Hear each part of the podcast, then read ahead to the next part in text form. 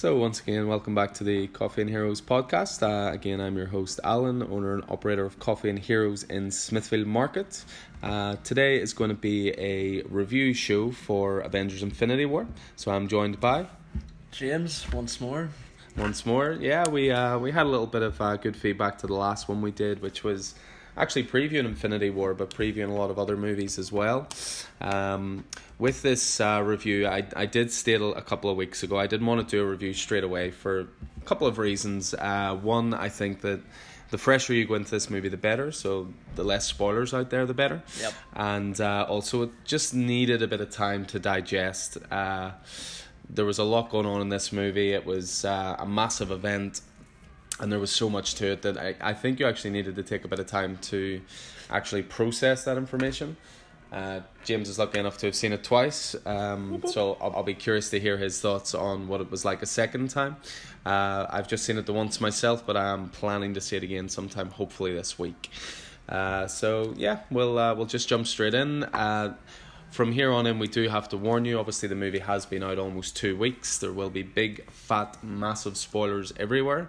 So if you have not seen it, please do not listen to this. Please do not come to the store, try and burn it down, or try and attack the two of us. We are warning you spoilers everywhere. So, right. So, we may as well just start with, you know, just general first impressions. Where did you see it yourself for the first time, James? I saw it in Movie House Dublin Road funny story actually to accompany this. So mm-hmm. we went in, and uh, the previous show hadn't finished yet. So we were sitting outside, as there were quite a few others waiting to get in, and the cleaning crew were waiting to go into the screen, right? And as they're standing there, they start talking about him. They just start talking about the end credit scene in the film. And it got to the point where my sister was like, is there a manager about? And the girl was like, no, I'm one of the supervisors. And she was like, yeah, well, can you tell your staff to shut the hell up for the film I'm about to see? and it's like, you just, that's unprofessionalism. Yeah, obviously you work in the cinema yourself, so yeah. you sort of know. I mean, the, I mean, we even felt guilty talking about this movie a couple of days later. Mm. Uh, myself and a couple of regulars from the store were sitting in the sunflower talking about it, and you were even conscious of people being beside you because I think the thing with this movie is it is a massive event. It's I think it's been a long time. We can we can talk all we want about the death of cinema and all the rest, and a more move to a more digital platform. But this was the first movie for me in years that felt like a massive event. Everybody was talking about it. Everybody wanted to go to midnight showings. Everybody wanted to avoid spoilers. Everyone wanted to see it as soon as it came out and everyone was just so hyped for this. Yeah. So, um, but obviously then, so your sister or your sister shut them up then. Yeah, pretty much. Yeah. so, so, yeah, and uh, and that was grand. You know, I mean, not the not the this movie house at all, but you know, you know, put a bad name. I'm just yeah. saying in general. They're like, you know, me working in a cinema, even you know, our staff for people who had seen it. You know, we were like, right, you hold the doors open, you go to clean a screen. Just don't talk about yeah. it. Don't mention it. Just general. Fine, just or if you are talking about it, just do it elsewhere in the staff room. Yeah, just general common sense. I mean, it's it's the same for us in the store because obviously a lot of people come, you know, obviously to chat about it and all the rest. But if we're chatting about this, and our first um, exposure to this was actually The Last Jedi, ah. uh, which we don't need to talk about. But nope. uh, basically, if we were chatting about it and we heard the door open, we would stop talking, look to whoever it was, and sort of say in a jokey way, have you seen it yet? And if they said yes, we'd continue talking. If they said no, we would shut up because, yeah, just... as I say, I mean, you, you want to go into this as fresh as possible. A big yeah. event movie. Yeah. You know, people have waited years for this. You know, ten years, in fact. so, yeah, I mean, obviously, Movie House was that opening day, was it?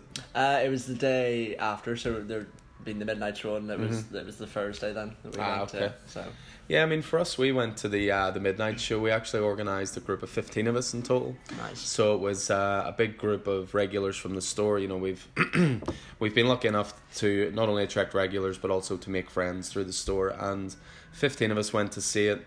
We filled up an entire row. You know, we got down there at ten o'clock. As I say, I mean, I can't remember the last time I got to the cinema on time, let alone two hours early. But uh, we got down. We were determined to get the great seats. We were determined to get all our snacks in place. Um, there was one guy, you know who you are, Roddy, who decided to wait until quarter to twelve to go out and get his snacks, which was a big mistake. Whereas I had my popcorn under my seat from about quarter to eleven. Nice. And managed to avoid eating it. Uh, but yeah, I mean, it hit midnight. You know, the screen was packed. We were in the Odeon Ah, okay, yeah. and the Odeon had five screens to, uh, devoted to this at midnight, which again is just unprecedented. It's not hard to see why this movie's making so much yeah, money. Exactly. So uh, yeah, lights went down. We had to endure fifteen minutes of adverts, ten minutes of trailers, which the trailers were okay, but we really were there for the movie. yeah, you know, like we, we we'd been waiting and waiting and waiting. You just wanted that, you know, British Board of Film Classification logo to pop up. Avengers, Infinity War, rated twelve A, whatever.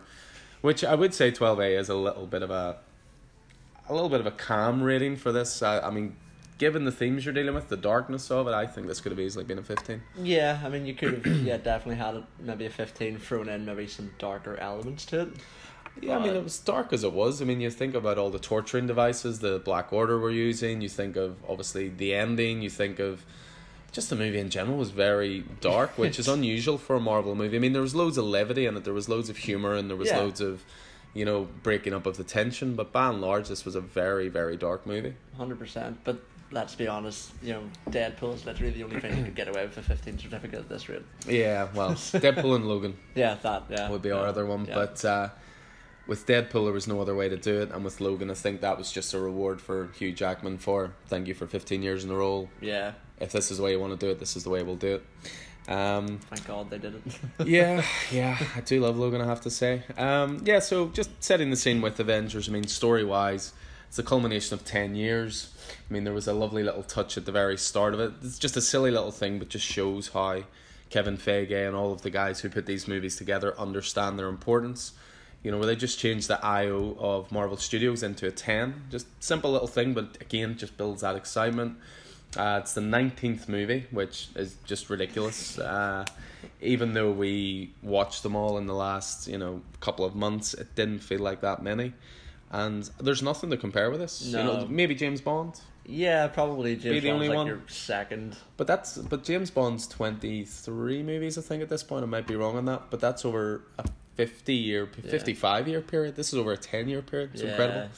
Um, yeah, so basically the movie the movie kicks off. The opening scene, as I say, it pulls no punches. It wastes no time getting into it. We managed to see Thor Ragnarok for the first time only two days before this. Serious? Yeah, and thank God that we did because if we hadn't, to be Oh. honest, I think you might have been slightly lost. A tad, yeah. Um, Because we've been like, how to get here? What's Yeah. happening? What is this? yeah, I mean, Thor Ragnarok ends with, you know, Thor and Loki saying, Oh, I think it's going to be okay, brother. And then this large shadow looms over the ship. And then they don't even show you what happens. It's just bodies lying everywhere. Yep. Uh, I didn't notice Korg amongst them. No. This is someone who I thought was missing from this movie. I mean, as if we didn't have enough characters. but he was one of the absolute standouts for Thor Ragnarok for me. Oh, David just popped up. Oh, hey, man. Yeah. Oh, hey, man, you, you, you didn't kill me. I'm just over here. Or maybe he was playing dead, like his friend in Thor Ragnarok, where he thought he was carrying his dead friend around all this time. He's like, oh, no panic, he's alive, it's fine. Uh, but yeah, I mean, it, it kicks off. And what I thought was smart about this opening scene was one of the things about Marvel movies for years they've been accused of is not producing good villains. And Loki's always been held up as the sort of the established, this is how you do it. Loki at this point was more of an anti hero, to be honest. He, he had probably more good elements to him than bad. But it almost felt like at the start here, and again, I have to say this massive spoilers, everyone. I, I can't say it enough. but the fact that they basically kill Loki within five minutes Yeah, almost felt like them saying, like Thanos was saying, You think this is a bad guy? I'm a bad guy. Breaks his neck, throws him to the side like he's nothing. This is after he threatened to, to crush Thor's head. Yeah. Like, I mean, there was a part of me, I was actually thinking Thor was going to die. Yeah, same. Like, yeah. You know, if I, I mean, I know we've seen obviously more footage and trailers and stuff, but I just thought to myself, holy sh- stuff. um, I actually thought they were going to kill him, and that was one of the, the biggest victories of this movie for me the constant, sustained feeling of dread. Because once they killed Loki and they killed um, Heimdall, isn't it? Yeah. Uh, once they killed the two of them, you sort of thought, holy moly, no one is off limits here. Yeah, they're You know- just going for anyone. That's it. I mean, anyone at all. I can't remember the last sort of movie I felt like that because you think of your classic horrors and stuff, there's always a set formula, set rules as people die and stuff. You know, in terms of movies, people being picked off one by one. But in this, I had no idea what to expect. I mean, to jump forward slightly in the plot later, like when they killed Gamora off, I thought, oh, she's coming back at some point. She's coming back at some point, surely. but then obviously he has the Soul Stone as a result and all the rest. But I was right in the feels that one. yeah, that love was. Gamora. Uh, I mean, the reason that was right in the fields. What, sorry, we're going to jump all over the place here. Um, the reason for me that was right in the fields is because they got the CGI of um, Thanos so right, Yeah. and you could see his conflicted emotions at that point, where he was like, "Well, this is something I love, even though I've probably never told her." Because at that point, Gamora's sort of looking at him, laughing, like, "Oh, you've never loved anything. This is fine."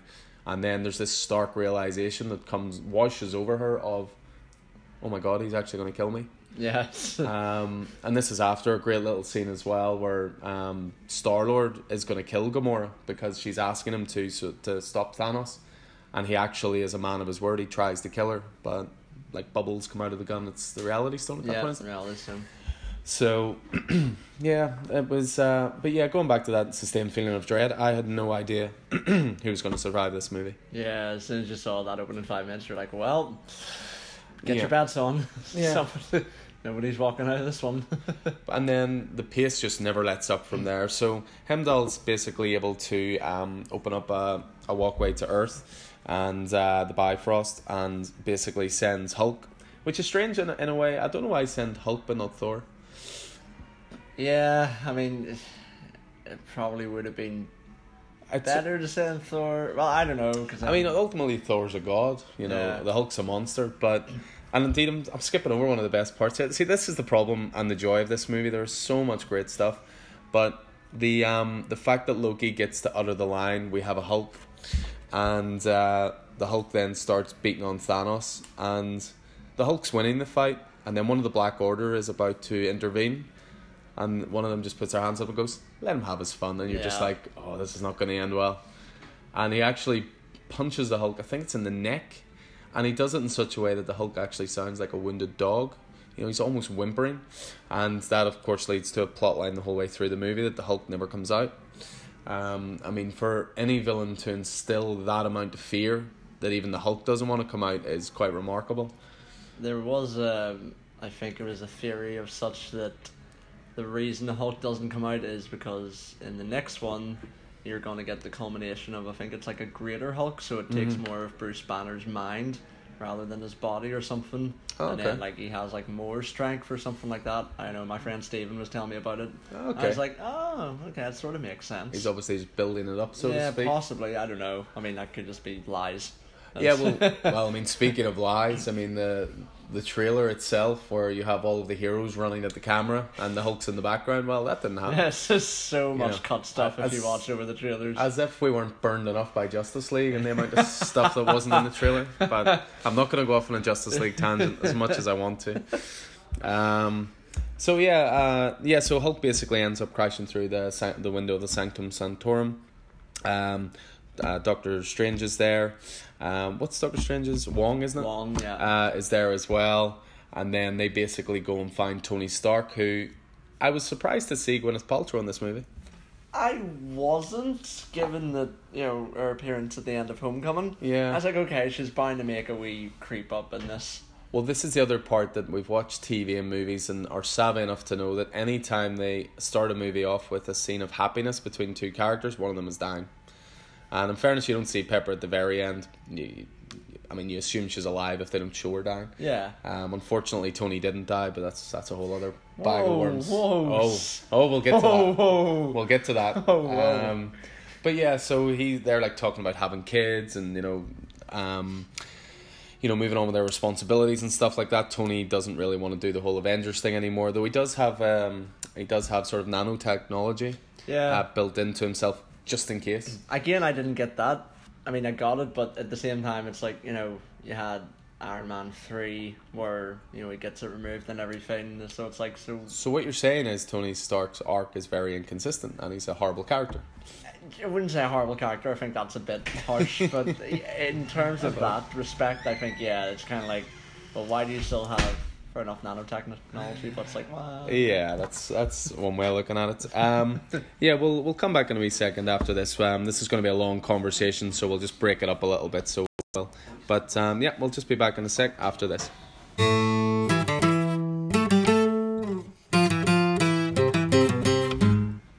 Okay, so we're back again then to continue our Infinity War chat. Um, so yeah, we, we got as far as obviously Pepper and uh, Tony talking about you know starting a family, and you know as I say, we've all, we're all savvy enough to know that that's probably not going to end well. But uh, yeah, so basically Tony is recruited back to uh, the Sanctum Sanctorum, and I didn't actually realize this at this point, but there's this real sort of there's this great moment where Tony and Bruce Banner look at each other and you actually do realize it has been a hell of a long time since they've seen each other. Yeah, it's it's end of Ultron, is it? Age of Ultron. Where Age of Ultron, yeah. That's Hulk, Ultron. where basically Hulk flies away. Um, so it was actually the last time that they'd seen each other, and there's. You, you do sort of forget which characters have interacted with each other and which ones haven't. I mean, there's another great scene further on in the movie where the Guardians are fighting against um, it's against Tony and Peter, isn't it? Off the Strange, yeah. Yeah, and it's a great scene because although we know that all these characters are all part of the same universe and they're all heroes, they've never met each other, so they just see each other as threats. Uh, and that's what this movie's really good at is those chance encounters between these characters. Uh, so yeah, basically, Tony's told all about Thanos and told about this guy. Like you've never seen Bruce Banner so afraid of anybody. He's practically shaking telling the story and uh, then suddenly like this rift comes through New York, and you're wondering what's happening, and it's the the donut ring in the sky. uh, it's a bit more sort of technological than that, but that also leads to um, uh, showing us Peter Parker and his spider sense uh, kicking into gear, which uh, we've talked about this before. One of the best moments of the movie for me. Yeah, definitely. My my sister, I remember sitting beside me, and the bit where he kind of like he swings out and goes across the water wearing nothing but just the mask, and she was like total fangirl moment. she was like, I've waited years to see that happen. Yeah. And I, I just looked at her, I was like, you're fangirling a bit. She was like, a little bit, and then you see him swing off, and she's like, okay, a lot. And I was like, yep, there you go. It is a great scene. Even the lead into that as well, just where uh, Peter says to Ned, you know, create a distraction, and Ned like looks out at the ship, and goes, "We're all gonna die," and then it also gets the obligatory Stan Lee cameo out of the way early, which I thought was smart. Yeah. Uh, I think in a movie this where the stakes are this high, I think it could have broke up the tension if you'd have had him later on in the movie. Uh, but in this case, he's the the bus driver. Yeah. Uh, I was half expecting him to appear as a watcher. I must admit. Yeah, because after the when was that? He it was Guardians too, wasn't it? Yeah, yeah it's because when they're flying through all the wormholes. Yeah. And they go past, and he's like, "Guys, guys, I got so many more stories to tell you." it might be my favorite Stan Lee cameo, actually, outside of Deadpool, because in Deadpool he's the uh, he's introducing the strippers on stage, and he's a, he's the DJ. I love that one as well. Yeah, it's so. like was it was he says it's like. Oh yeah, no. Oh yeah, you can't buy love, but you can rent it for like five dollars or something. it's like Stan Lee. I can totally picture just working in stripper joint. Oh yeah, as a guest DJ. I, I think that's what he's going to do for the rest of his life. He's like, oh, I've created enough of these stories. I'm just going to go and work in a strip club. um, but yeah, so this this leads to uh, some awesome action scenes on the streets of uh, New York, uh, some really inventive uh, action scenes, and also shows the strength of the Black Order because they they essentially win this fight. Uh, they are able to um, grab Doctor Strange, put him onto the ship, uh, because they need him because he has the time stone uh, around in the it's the eye of I want to say Gamora, but it's not Gamora. uh, totally uh, ruining my moment here, but uh, yeah. So they basically take Doctor Strange to uh, prize the time stone away from him, and then Iron Man follows. But of course, Peter as well is very uh, excited at this point. He wants to be part of the Avengers. He's always trying to prove himself. He's always trying to show that he can mix it with the big boy. So he starts following and it gets to the point where Tony looks at him and is like, "Kid, you can't be up here," and Peter's actually struggling to breathe because they're going higher and higher. And then this leads to another great fanboy moment uh, yeah. with the the Iron Spider suit coming into play. Uh, I don't know if we've discussed this before, but I have slight reservations with this stuff because I understand that in this uh, capacity because of the breathing apparatus and you know helping Peter get onto the ship and all the rest. But I've always, I have a bit of a problem with the fact that anybody could be in that suit and that suit does everything for them. Like the suit, like the Iron Spider comes out the back and you know creates landing spaces, stops them from falling, things like that. And I have a, I have a slight problem with that because I think it takes away sort of the special nature of Peter and his abilities itself. So uh, I thought that was quite uh, quite interesting. But at, at the same time, while wrapped up in the movie, great moment. Yeah, you just kind of saw it launch, and he's like, "Right, fall, I'm gonna catch it," and it's Yeah. like attaches onto him. It's like, "Oh, that's so kick ass." Yeah, you, you you just wanted to, you know, it was a real fist pump moment of yeah, awesome. And then of course Peter, um, I think Tony's original plan was to get Peter into that suit just to basically help him land safely back to Earth. But of course Peter is yeah, I'm coming to help you, old man. So uh, which he does Yeah. very successfully. So they end up on the ship there. Uh, it's around this time. I mean, my my chronology of the movie is a little strange because the movie obviously I've only seen once, and again, there's just so much goes on in it. But uh, it's around this time as well that Thor lands on the uh, ship of the Guardians. Yep. And this all happens because the Guardians are answering a distress call for the ship that has been destroyed. And uh, so this leads to some great comedy. I mean, the interactions between Thor and Star Lord, especially, are superb. Now, Marvel gets criticized a lot for its comedy. It, it sometimes is over the top. I mean, there's like Guardians 2 for me was very miss. Um, whereas Thor Ragnarok was very much a hit, you know, in terms of how they balanced the, the comedy. But I thought this was perfect.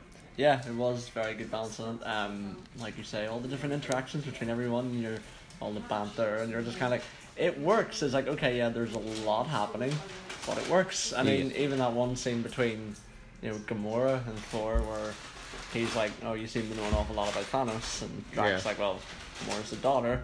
And you kind of think, oh, uh oh, you know, it's gonna go down. He's gonna, he just kind of walks up and pats her on the shoulder. He's like, yeah, families are tough. I get you. so, you know, and you're like, okay, it's a wee subtle moment. that, Yeah. you know, it's like it's still a serious matter, but he he on you know, like, yeah, it just needs, understand. needs another. that tiny bit of levity. I mean, we've went past sort of one of the, the best jokes I think, where um, Star Lord's feeling very insecure, and I can't remember who it is. It might be Gamora, but someone basically says to him he's a sandwich short of being fat, which I thought was kind of funny. Rocket, I Um, think it is says that to him. and then it basically leads to Thor and Star Lord, you know, standing up against each other, measuring up against each other. Star Lord putting on a voice, you know, I, I always talk like this, you know, all that kind of stuff. Uh, but I just thought all this interaction was brilliant. But there there is a little moment in here that I just want to chat about quickly, where it's a tiny little thing, and it might be nothing, and it's gonna you know jump ahead to the ending a little bit as well. There's a part where uh, the this team is about to break into two. So Thor is going, he wants to create a new hammer, and as he goes, Rocket goes with him. And Rocket's walking past Peter, and Peter Quill basically says to him, You're just going with him because you don't want to face Thanos. And I don't know if that's going to be slightly related to what happens at the end, because when Thanos snaps his fingers and obviously half the Marvel Universe disappears, Rocket doesn't. And I don't know if that's anything at all. It might it might be just looking for something that's not there. But I think there's something there. There there might be something revealed in the next movie about that.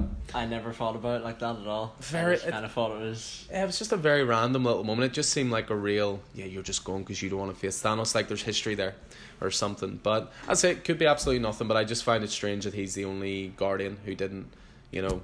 Oh, I, I think I get what you're getting at. So like the way Nebula is all like constructed in like binary, and Yeah. the way she's made up, Rocket is technically the exact same thing. Exactly. Ah, okay, I get so you. Okay, I yeah. think I Oh, think okay. there's something there, but you know, we'll, Yeah. we'll wait and we'll see. There it is. Um, so yeah, basically Thor goes off to uh, make his own hammer. He disappears for a little while, although he does come in with one of the best, one of the best cameos at all when he's going to um, to start trying to construct his new hammer. He comes across uh, a dwarf, but the dwarf is actually a giant, and it's played by Peter Dinklage. And I was quite taken aback by that. it was it was a really funny way of doing it because I'm sure as an actor, as a serious actor, Peter Dinklage is an amazing actor that he is. He must get typecast all the time, you know. And I thought it was a really fun way of saying like, let's make you the biggest character on screen for once. Like he's bigger than Thanos, you know. He's he I'd, like I thought that was very very clever because he is a great great actor. So it was it was good to see him being utilized in a different way. Three billboards, just fantastic in that. I haven't seen that yet. I've heard good stuff.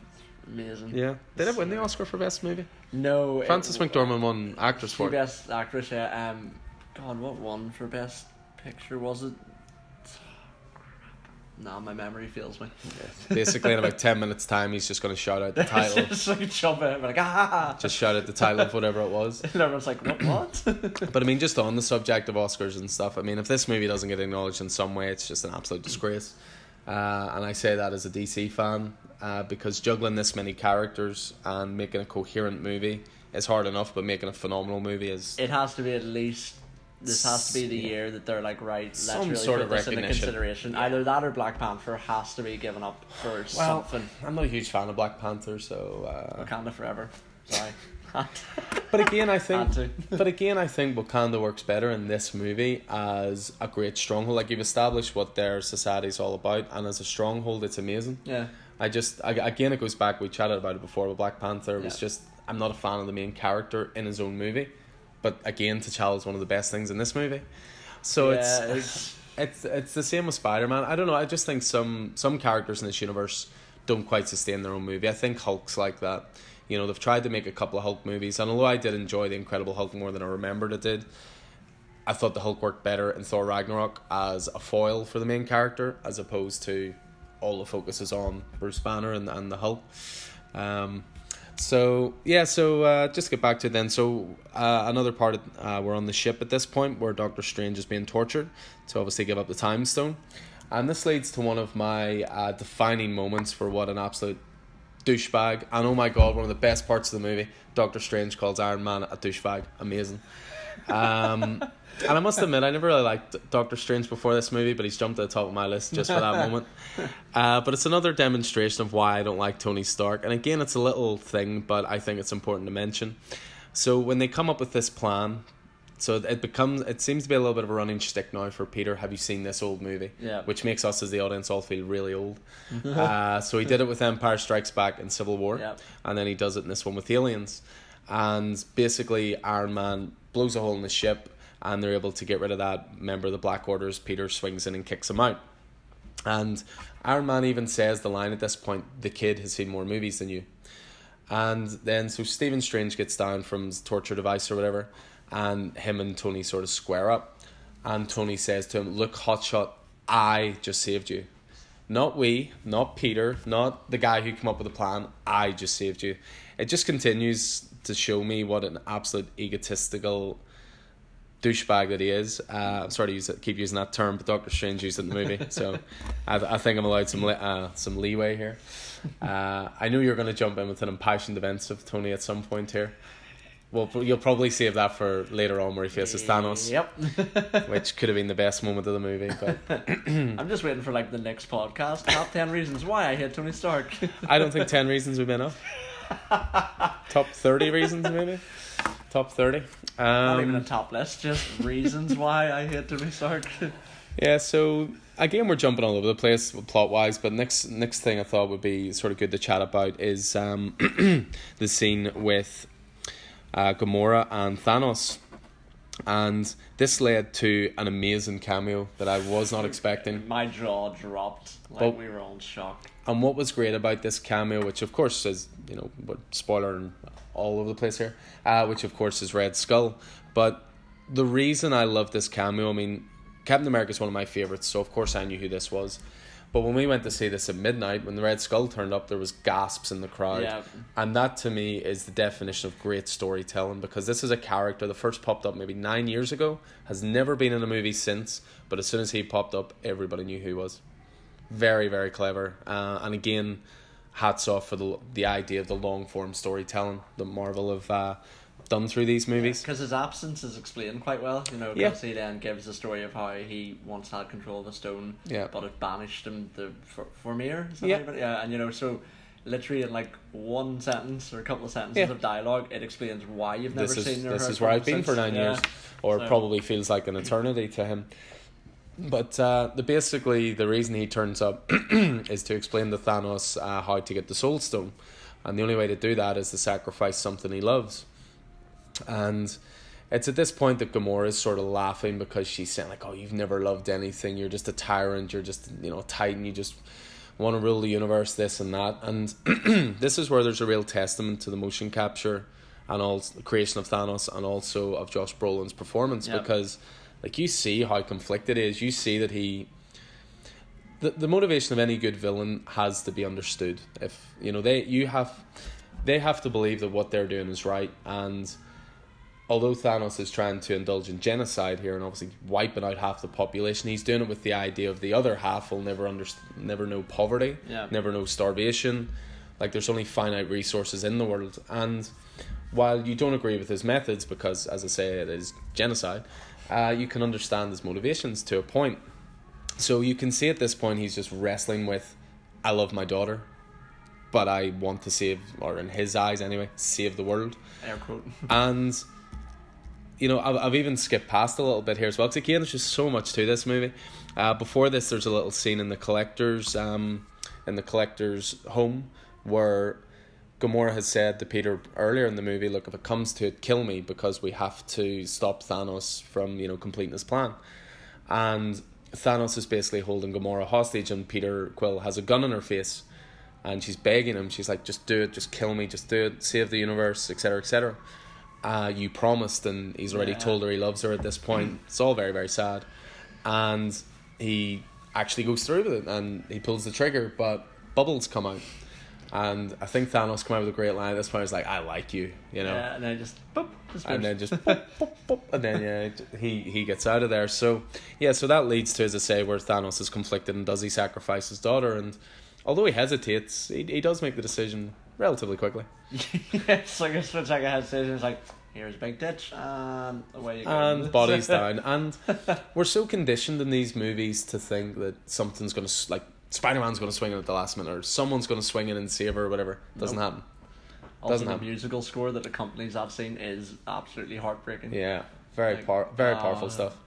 You're just sitting there like, oh my god, it's like They actually have killed her, yeah, and like and the reason you know they've killed her is because the soul stone appears. You know, it's not like this is a trick or, you know, that there's some way she's going to come back. I mean, for me, the deaths in this movie, everything up to this point will stick. I think. Yeah. I don't think we'll see Loki again. I don't think we'll see Heimdall again. I don't know if it was true or not, but did we see Valkyrie amongst the wreckage from Thor Ragnarok?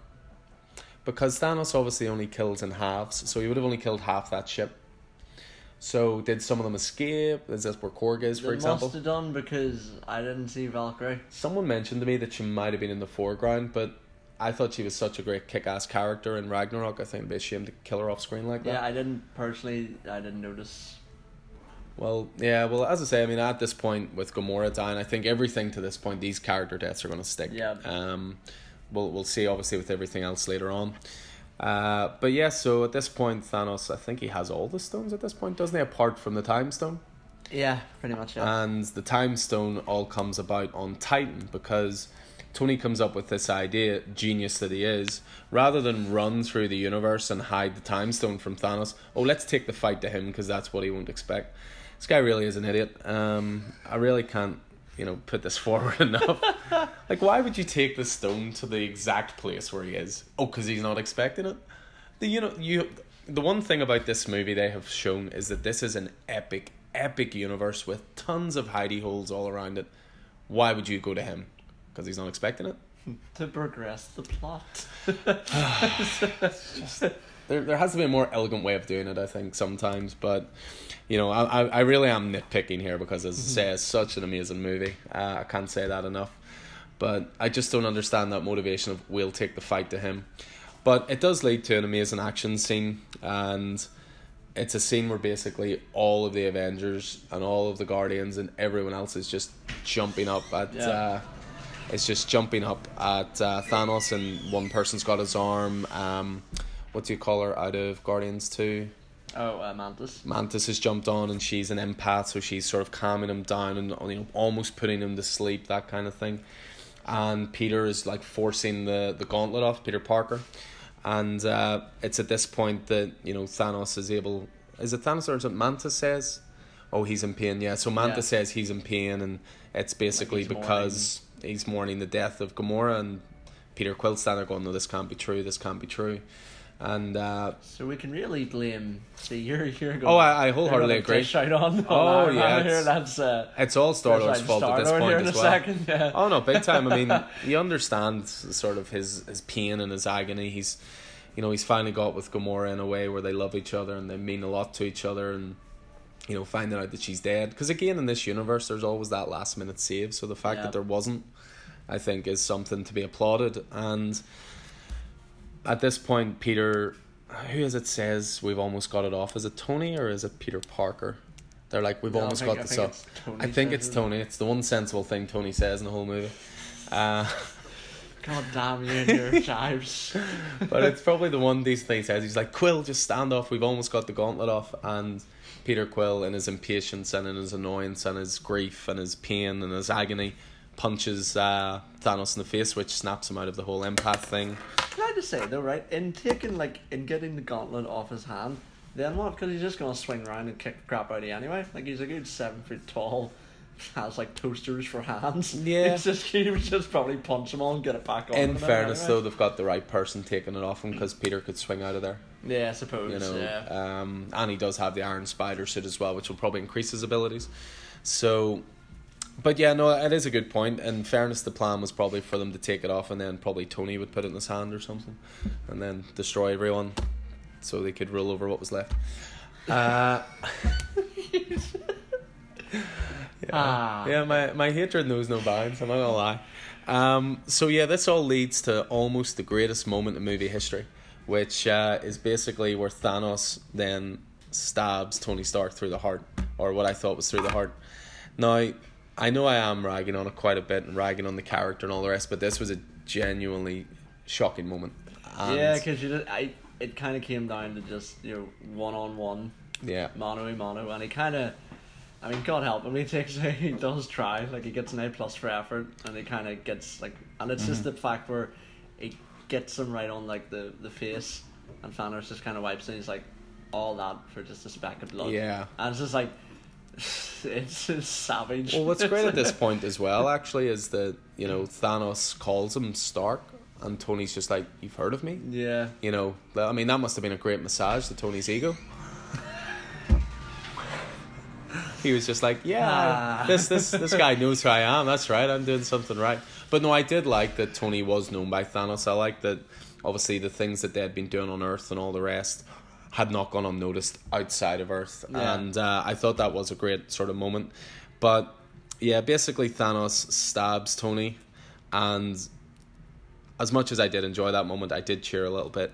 Uh, I know I'm gonna get slapped at some point here, but it was shocking. And the, but the longer it went on, I thought, yeah, they're not gonna kill him. You know, it it was so sudden the way he stabbed him. I thought they either have to kill him off really quickly or he's not gonna die.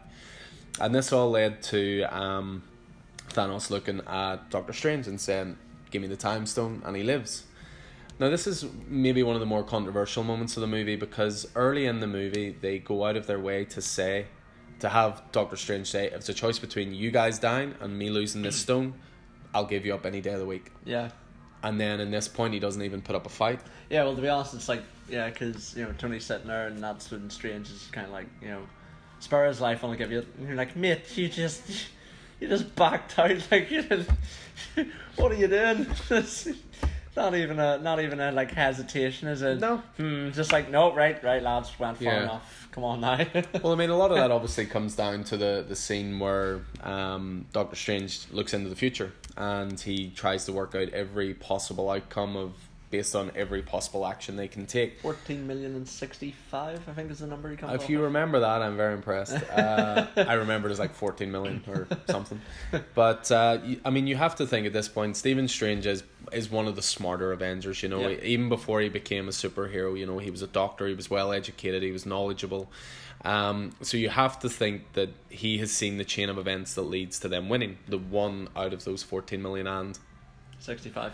Uh, I was going to say 56. Uh, so that just shows again, I don't know. But uh, you have to think that this is it. This is this plan starting because I think even at this point, he says we're entering the end game, which has been a rumored title for Avengers 4. I have Yeah, heard. I have heard that as well. I wish they'd just say Infinity War Part 2. Uh, because Yeah. let's be honest, that that's one of the things about this movie. It's epic and it's massive and it's amazing, but you really didn't want it to end. And when it does end, there's a part of you thinks that was half a movie. Yeah, because the whole thing was like whenever they were naming it and stuff, and you know, it was gonna be a fan like Mhm. Infinity War Part One and Two. Then it was just called Infinity War, which then led a lot of people to speculate that it was like, oh, okay, so you know, like where does it go from here? Yeah. and it did kind of throw you off then because you're like, right, if that's Infinity War over and done with, Yeah. what's you know, next. It's like yeah. Because I think they even discussed it as if we announced what the, the title was, it would be a spoiler. exactly yeah. And if it was something like Endgame, it's not really a spoiler. no. You know, a lot of people were speculating there might be Secret Invasion, or it might be, you know, Avengers versus X Men, or it might be, you know. But that's what people were thinking. They were Yeah, trying to like- think of big storylines. It might Yeah. be House of M, which is more of an X Men story. But, uh, yeah, so anyway, going back to it. So, uh, Doctor Strange gives up the Time Stone uh, in a really class scene, actually, where he sort of like Yeah. picks it out of the air and yeah. stuff. Really, really cool. And hands it over. And what I like about Thanos the whole way through is, see, as soon as he gets what he wants, he just disappears. Yeah. Like he could stay there and he could kill them all, but as soon as he gets what he, he's so motivated and so single minded. Like one of the things I loved about the movie was, and this is kind of a little jab at Justice League as well. Because Good. because Justice League should have felt this epic, but Justice League feels like an independent movie next to this, and they sp- and that's not to say they didn't spend money on Justice League, but whether the thought process was smaller. So when all the trailers were coming out for Infinity War, I was thinking there's going to be stuff in space, and it's all going to culminate on Earth, because that's what these movies do. Aliens come from another dimension, whatever. They invade. It's all set in Earth. It's in landmarks we recognize. But what I loved about this was like when Thanos came to Earth at the start, he got what he wanted. He left. He got out of there. So there, there's scenes in nowhere. There's scenes on Titan. There's scenes like it doesn't just stay on Earth, and that's one of the things that gives it its epic scope. Yeah. Whereas the end of Justice League was all set in this tiny little Ukrainian village, and you're just like, what? I just, oh, that- Tiny little Ukrainian village where there was apparently only one family living there. yeah, oh yeah. Well, that's that's definitely a Joss Whedon thing of oh we we have to you know remonstrate with this family. Um, Who has like a broom and a gun. It's like, ah, yeah, sure, that'll stop. that'll stop you. Um, Um, but that's a whole other conversation. ah. a whole other conversation. But yeah, I mean, as I say, I just that's what I loved about Infinity War. It just like a lot of the Earth stuff was over at the very start, apart from Yeah. on Wakanda.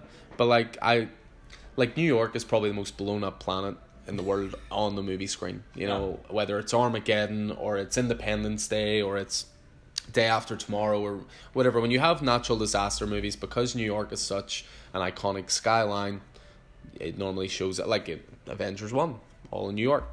But obviously, it doesn't happen unless. They come in, they have a scrap on the streets of New York, they get out of there. Um, so yeah, so at this point, basically, Thanos has everything ready to go, and this is this is another part I really loved because they could have done like this big, massive, epic action scene, but it was just literally Thanos walk along, swatting them away like flies, That was, like it was fantastic to watch. and that was great because it showed the power of the gauntlet. It really was just insect, you know. Like Captain America runs at him, holds the glove and stuff, and there is that. That was a moment that scared me actually. Uh, when Cap is holding like the the gauntlet as Thanos is trying to crush down on him, and even Thanos is surprised that like this insignificant human as he looks at it having the strength to stop him.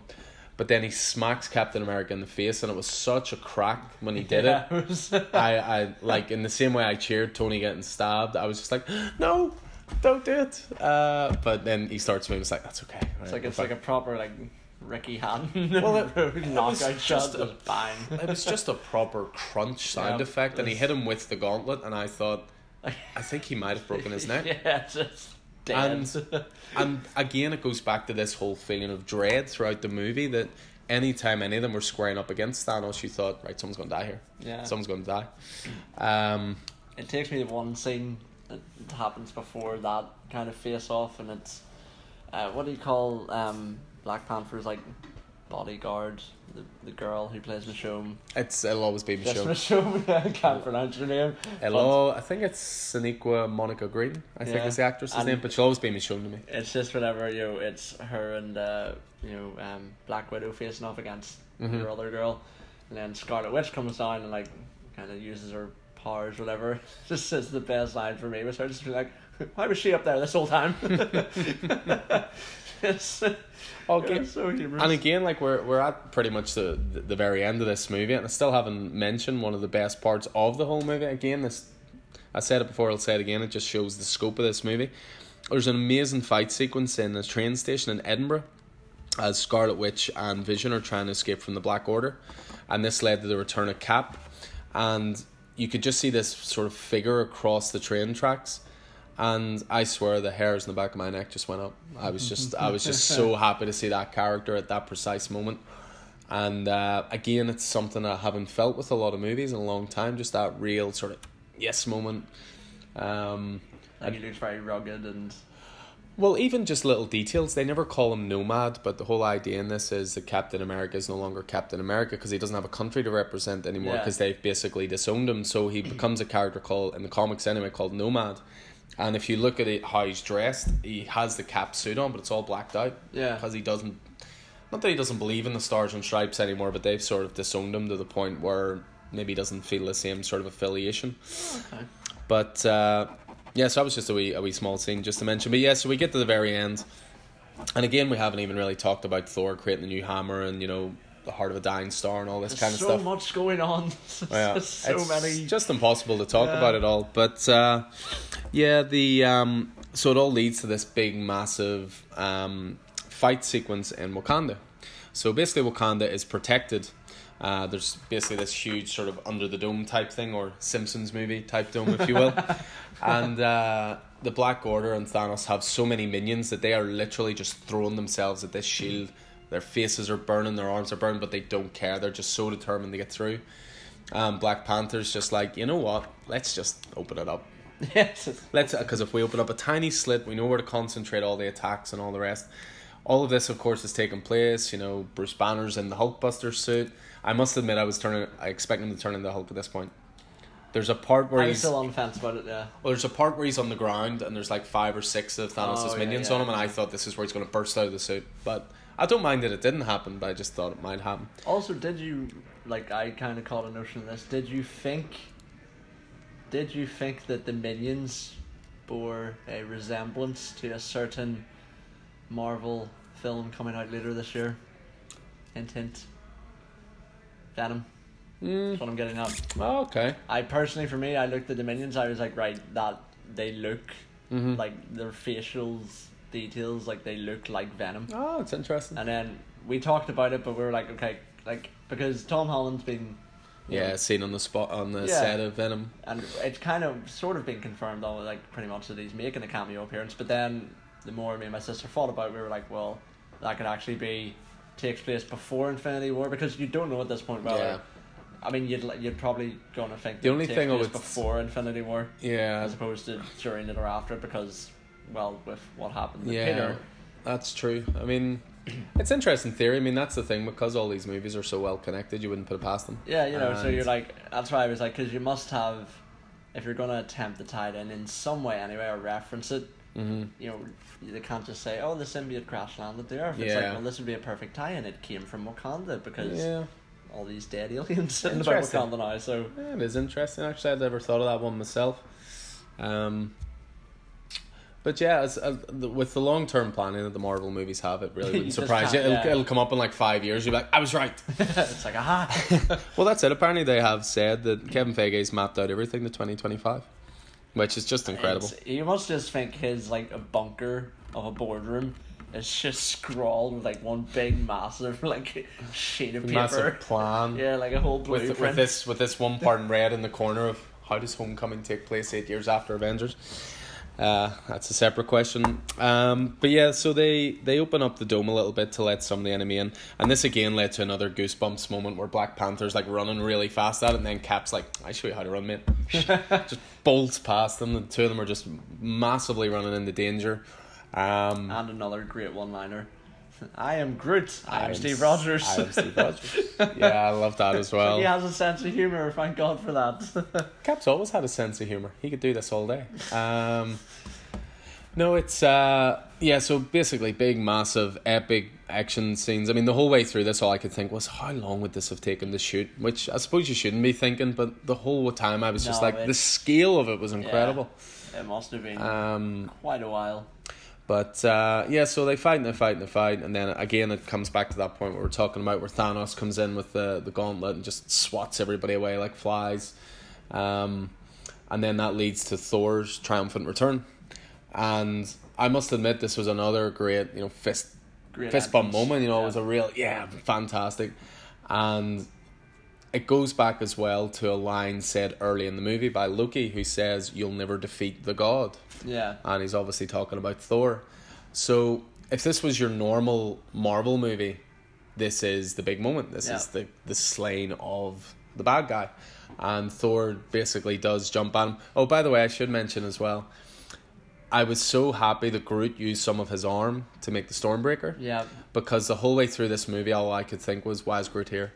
They yeah, played because it's like it's it's this one note joke the whole way through of you know put that video game down, you know, and I thought, what? Why is he here? yeah. Is he here just because he's part of the Guardians? And when he kept like looking at the broken pieces and then back and then look, and you could just see the the the twigs in his head turning, if you will. And uh, when he used his arm, I thought that was amazing. I was so happy at that moment. And uh, yeah, so basically Thor like jumps in the air, stabs Thanos straight through the heart, and uh, it led to for me the best moment of the whole mo- or the best line of the whole movie Yeah. most kick ass Yeah. line of the whole movie, and that was Thanos just going, You should have aimed for the head. And then Thor just has this moment of realization of, Oh my god, looks to the side, and, And Thanos, then, click the finger. yeah. Um, And that scared me a little bit. Like there was no hesitation in it at all. It wasn't as if he was like, ah, you know, damn. He was literally just like, she went for the head, bang, like Yeah. just pull the trigger well, that's it. that fast. I was like, oh my god. Well, that's it. Because in, the, in these movies, the villains usually explain what they're going to do, and then that allows them to stop them. I mean, one of the biggest examples for me will always be Guardians.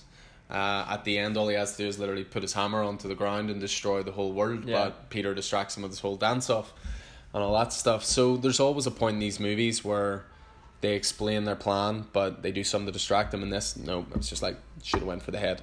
Click. And there was a real part of me that thought, this is where it's ending because Yeah, it cut to it cut to white, yeah. and I was just like, oh no, oh no, no, no, no, no. Oh, okay, we're back.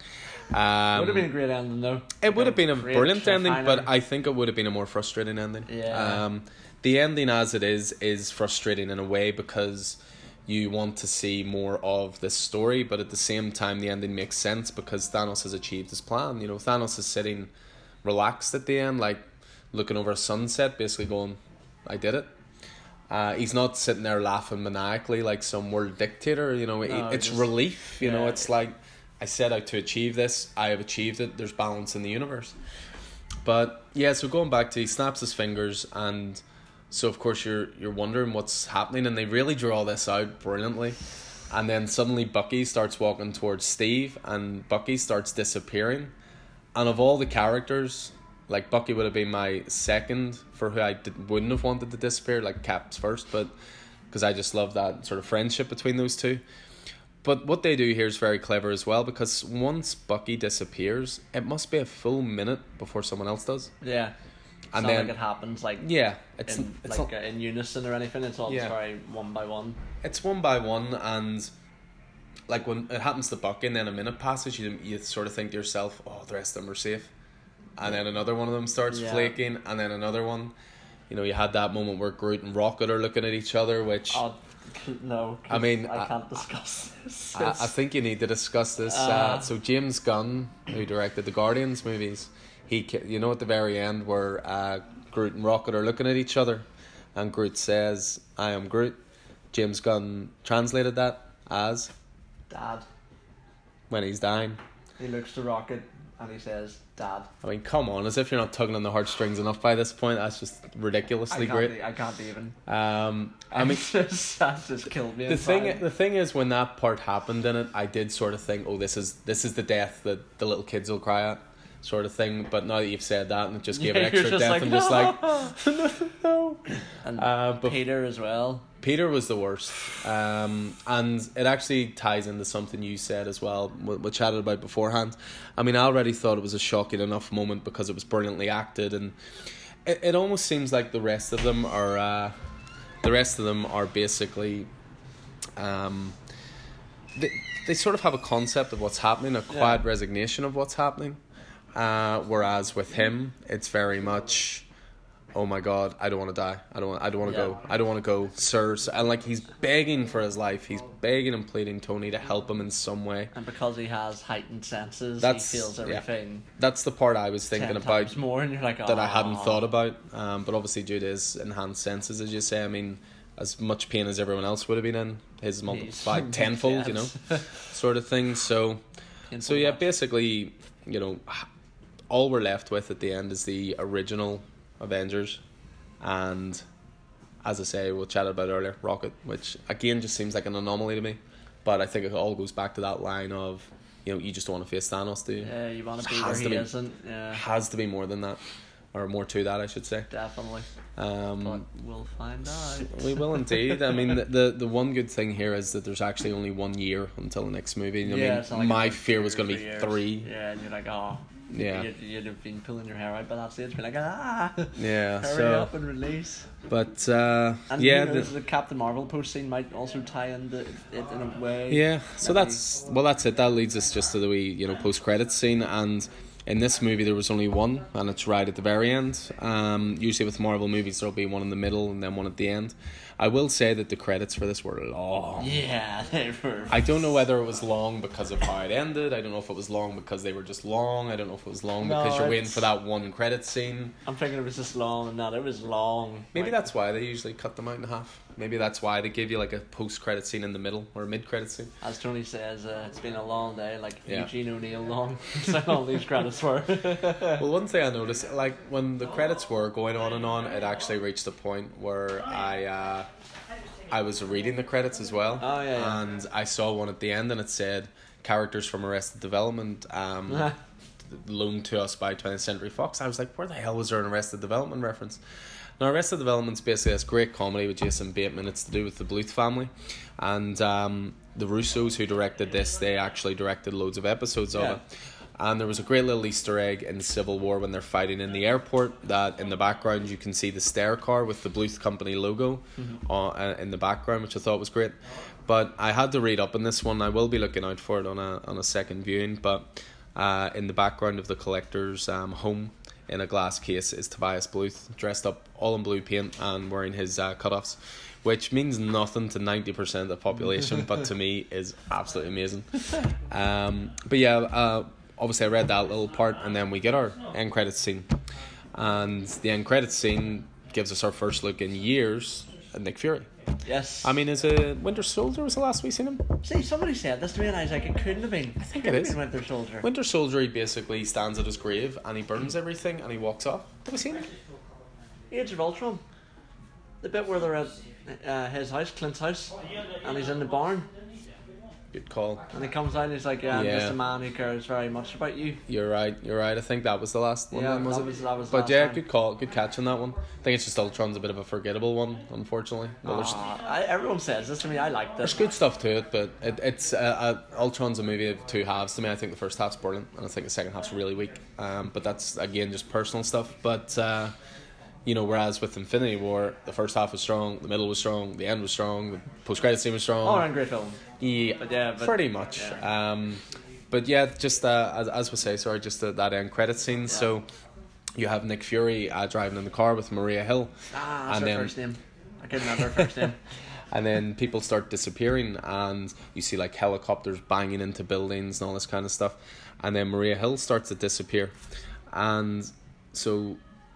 For some reason, Nick Fury knows what's going on here as well, which is what I find interesting. Like he sees people disappearing, he doesn't look shocked Eh, to me. It's almost he like he's a bit shocked. It's almost like he's he, he knows something, and the fact that the, he then runs back to the car and he pulls out this pager, looks like it's from the nineties. Good reason for that, of course. And he presses a button, and then he disappears in one of the greatest line deliveries of all time. Um, you just know that they said to him, right? You know what, Sam? You make up your last line Yeah, and whatever you want. And he's like, Can I say motherfucker? And they were like, Right, do that, but we'll cut it off Yeah, halfway it's through. just you know for the twelfth A reasoning. I mean, it's it's the most deliciously Samuel L. Jackson scene I've ever seen in my life. My sister, yeah, my sister said it would have been great if he had to come off if you know. I've had it with these motherfucking stones and this motherfucking planet. Yeah, that would. So, I might have been a bit too self-aware of that, but just the the whole mother and then Yeah. getting cut off. But then the, the little pager drops to the ground and zooms in. uh, zooms in, sending, sending, sending, and then a symbol comes up, and the symbol is of course from Captain Marvel. Personally, to me, ninety percent of people didn't know what the symbol was. I suppose it all depends what crowd you go with. I mean, because we went to midnight show and they were all Marvel fans, Yeah. so like me and my sister, we all knew, but I mean, for me, then having yeah, been working and hearing people come out of it, it's like no idea. Yeah. You're like, come on, guys, really? because there were some people even clapping at that point in our screening and cheering. Um, so, but uh, a, a lot of that more will go into more detail when Captain Marvel movie comes out Yeah. because it's going to be set in the nineties. It's um, it'll have a two-eyed Nick Fury. Uh, but it's obviously going to show how they set up their relationships, and hopefully at the end of that movie they'll explain why she was never present in New York or Yeah, in Sokovia yeah. or in obviously when Thanos comes to Yeah. Earth, whether she's in the other end of the galaxy or whatever. But hopefully they'll explain in some way why she wasn't involved. I would have maybe liked to have seen her instead of a sentiment, like even just as he just, or I don't know, maybe just a completely different like end credit scene. Where, Or maybe like it's sending, Like sending, and then it cuts to the other end of that, and someone picks it up. yeah, it's something Yeah. like that. You know, just a glimpse I don't know, I of Brie think- Larson in the suit. I think at this point we're just being. I think at this point we're just being greedy. Yeah. No. No. actually, no. No, No. I, I, th- I think we're just being greedy at this point. I mean, yeah, I would have loved that scene as well, but we, we, we all think that we can. Uh, we all think that we can do these things better. Uh, but Not saying we can, but you know, just uh, it's definitely not true in this case because I don't think anybody could have done a better job in this movie. no, um, not at all. I mean, the biggest compliment I can give it, and anybody who knows me comes in this store, whatever, anybody who knows me well knows I'm a DC guy through and through, and in a sense, it kills me too, you know, just to say how good this movie is. I mean, it's not that I was going into it wanting it to fail or going into it wanting it to be bad. Of course, I wanted it to be amazing, but the fact that it lived up to and exceeded those expectations, all I could think was, where's the DC equivalent to this? Yeah. You know, I oh, do. wait, there isn't one. I still think The Dark Knight's a better movie, but it's a very, very, very, very, very different movie. Yeah. In terms of long term planning, payoff, character development, there's nothing that even touches this. Um, it's very, it's definitely in my top two. Although, because again, I just love Winter Soldier, but it could even be top one when I go see it a second time. I do want to like. That's one of the reasons I love Winter Soldier. I think it's got great rewatchability. Whether this will have that same rewatchability, I think it will. I will say it goes in You've seen it faster. Yeah, Yeah. like the second time you watch it, you know. Well, obviously with any film, you watched it three times, four Yeah. times over. Obviously, you know what's coming. But with this, because everything the first time was a shock, and there was a Yeah. twist, and there was such, you know, mind blowing proportions. Like the second time you watch it, you're just like, oh okay. Looking And then, and then before you know it, it's just over again. You're like, sweet. Yeah, I mean, for me, the second viewing of anything is always about looking for details. Mhm. The first time's about the experience. Uh, second time's looking for details, but you do wonder just sometimes when there's certain movies, for example, that have like a twist ending. Once you know that, is it worth watching again? Yeah. There are examples of movies that get better when you know the twist. Usual Suspects, I'm thinking. Sixth Sense, I'm thinking. Inception. Inception. Uh, well, Inception just gets better every time you watch it. Absolutely adore that movie. Uh, I like Collateral as well. Although Collateral's not really a twist; it's more just like about the story he told them at the very start of the film. oh, the Tom Cruise, Jamie Foxx one. Yeah. Collateral, it's a Yeah. great movie. He tells him at the start, it's like guy About gets on the the- MTA, dies, and then no one find no Yeah. one realizes for a and then couple at of the days. very end of the film, that's how he dies. And Do you know it's like, aha. this? This is a total segue from this, but do you know at the end of that movie, right? See the first time I saw it, Yeah. And again spoilers, everybody. um, big fat spoilers. If you haven't seen Collateral, put this forward one minute. Yeah. Um, at the very end of Collateral, uh, Jamie Foxx's character is standing across from Tom Cruise's, and there's a doorway in the way Yeah. uh, between the two trains, and they both shoot at each other. And it always annoyed me that Vince, who was Tom Cruise's character, is a professional hitman, and even though he's injured and he's struggling and all the rest, he doesn't hit Jamie Foxx once, but Jamie Foxx shoots him right. That annoyed me, but just to show how meticulous Michael Mann is, the reason he didn't hit him, if you look at the doors, like you, if you remember earlier in the movie where uh, Vincent killed someone and it's like one to the head, two to the heart. If you look at the doorway, he shot him directly in the heart three times. Yeah. But because of the steel of the door, that's why it doesn't hit him. Ah. He doesn't shoot through the glass, which is why you know because Vincent in his training is aim for the heart. So he actually would have hit him if the door wasn't there, which really changed my perception of the ending of that movie. Really, ah. Really clever. I thought that was brilliant um, because it always annoyed me that Vince didn't hit him once, but he was able to shoot Vince. And it's just a great scene that he kind of gets it out, like, you know, because instinctively it's just like, right, reload, I'll finish off. Yeah, and it just goes just out like and you just see the clip the drop, clip. and he's just like, Yeah. also. I don't really think you need to say spoilers. It's been like 14 years. Yeah, it's been a, it's been a while, but uh, let's just say I, I still wouldn't give away the ending of the Sixth Sense or the Usual Suspects to anyone who hadn't seen them. Um, but yeah, you know, back to Infinity War. Say it completely lived up to the hype. Was everything I wanted it to be. When we left the screening, as I say, there was fifteen of us, and we just didn't know what to say to each other. We just stayed a shock. I made the mistake of trying to do a review literally straight after it. Me and my Oh, sister yeah. were just like, it's like Oh, I. I was like I uh, maybe I should just delete that video off my channel and do it again now. But it, we were kind of sitting there like how. I mean, it's nice to see that reaction in a way because that encapsulates that moment. yeah, we were just like we. Uh, yeah, it was literally just ten minutes of us trying to form sentences about what we just witnessed. And I was like, right, um, So about that, well, yeah. yeah, it's pretty Yeah. much out Well- of ten. What would you give it? Oh, 11. You know, it's, it's a stupid cliche to say you can't give more than 10, but it really did just live up to everything I wanted it to be. And as I say, as a DC fan, it kills me.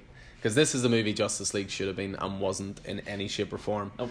And, you know, yeah, what more can you say? I'm guessing it's full marks from yourself as well. Yeah, well, I mean, well, I didn't, I didn't want to be completely cliche and give it a ten, so I just went with like a nine, just so as people knew I wasn't entirely biased. Well, I think it'll be interesting to go back to this movie in a year's time when the sequel comes out. The only fear I have from this movie is that all of this is undone. Uh, I think it would be a cheap parlor trick. I don't think the Russos or Kevin Feige would be that silly about it. But at the same time, one thing we know in the Marvel universe, there hasn't really been a lot of lasting consequences. nope. And the only thing that worries me is that, you know, Doctor Strange going at time stone back and just go, ah, there you go, all alive. Uh, I don't think they'll do that. I really don't. God I think almighty, if that happens, I'm walking out. I think the cultural impact of this movie and how well it's been received, I don't think they'd do it. Um, I have a small theory which I'll just share very quickly. Uh, the whole way through the movie, they keep uttering this line of "We don't trade lives here," and I have this feeling in the sequel that the original Avengers who are left will trade their lives for the quote new Avengers, because I'm sorry, he just had a billion dollar movie. You're not killing Black Panther. Spider Man Homecoming two's been announced. You're not killing yeah, Peter. Yeah. You know, it's kind of both. Guardians Three's been announced. Guardians so, you know, been announced, yeah. but I do think that will be without Gamora. Personally, Yeah. I do think that's a death that will last. Um, so yeah, that that's my theory for the second one because I think all the the newer characters will come back, Yeah. and then the older characters will go out. And if you're listening, Russo brothers, if you end it in a way where you segue back to Captain America jumping on that grenade in the first Avenger, I will be reduced to tears because that would just be the perfect culmination of what will be at that point uh, 11 years. Yeah. and it start in fact it would, I suppose it would be 10 years because it was 2009 for Yeah. Cap. So um, I mean that was always his character. He would sacrifice himself to save everyone else. So as I say that's that's my guess. It's not a spoiler in any way. It's not based on anything other than my reaction to the movie. Yeah. so uh, so yeah um, anything else to add at this point No, I think I think You know, we've covered the think we're hitting vast it- majority of everything. I think so, we're hitting an hour and 10 minutes here. Um, Yep. Probably bored of the sound of our voices. But um, You no, I mean, the thing is, we, we obviously chatted for a long time about it here, but honestly, you could chat so much longer. Yeah. There, there is so much to this movie, and, you know, if you haven't seen it, there's no point now because you've just had it all spoiled for you. but if you've seen You it, one- warned. if you've seen it once, hopefully listening to all this will make you want to see it again. I mean, just chatting about it, I, I want to see it again this week, definitely at some point. Uh, yeah, just can't say enough good things about it. So, yeah, we'll uh, leave it there. Um, obviously, we're recording this. You may have heard a few people duck in and out. We like to think that's part of the charm of this, uh, in and out of the store. Uh, so, just for me, I'm Alan. I'm the owner operator of Coffee and Heroes. We're in Smithfield Market, uh, in Belfast, and I've been joined today by James, uh, if you like what I do, you can find me on YouTube, James Oliver Film Reviews. I'm the one that looks like Patrick Bateman. Or if you want to read my stuff, I'm now featured in Northern Woman magazine. uh, Yeah, I saw that. Congrats. Yeah, Thank you very much. So, uh, yeah, just hit me up, whatever. There we go, guys. As I say, cheers for listening, and uh, I'm sure we'll be back with another review of some kind soon.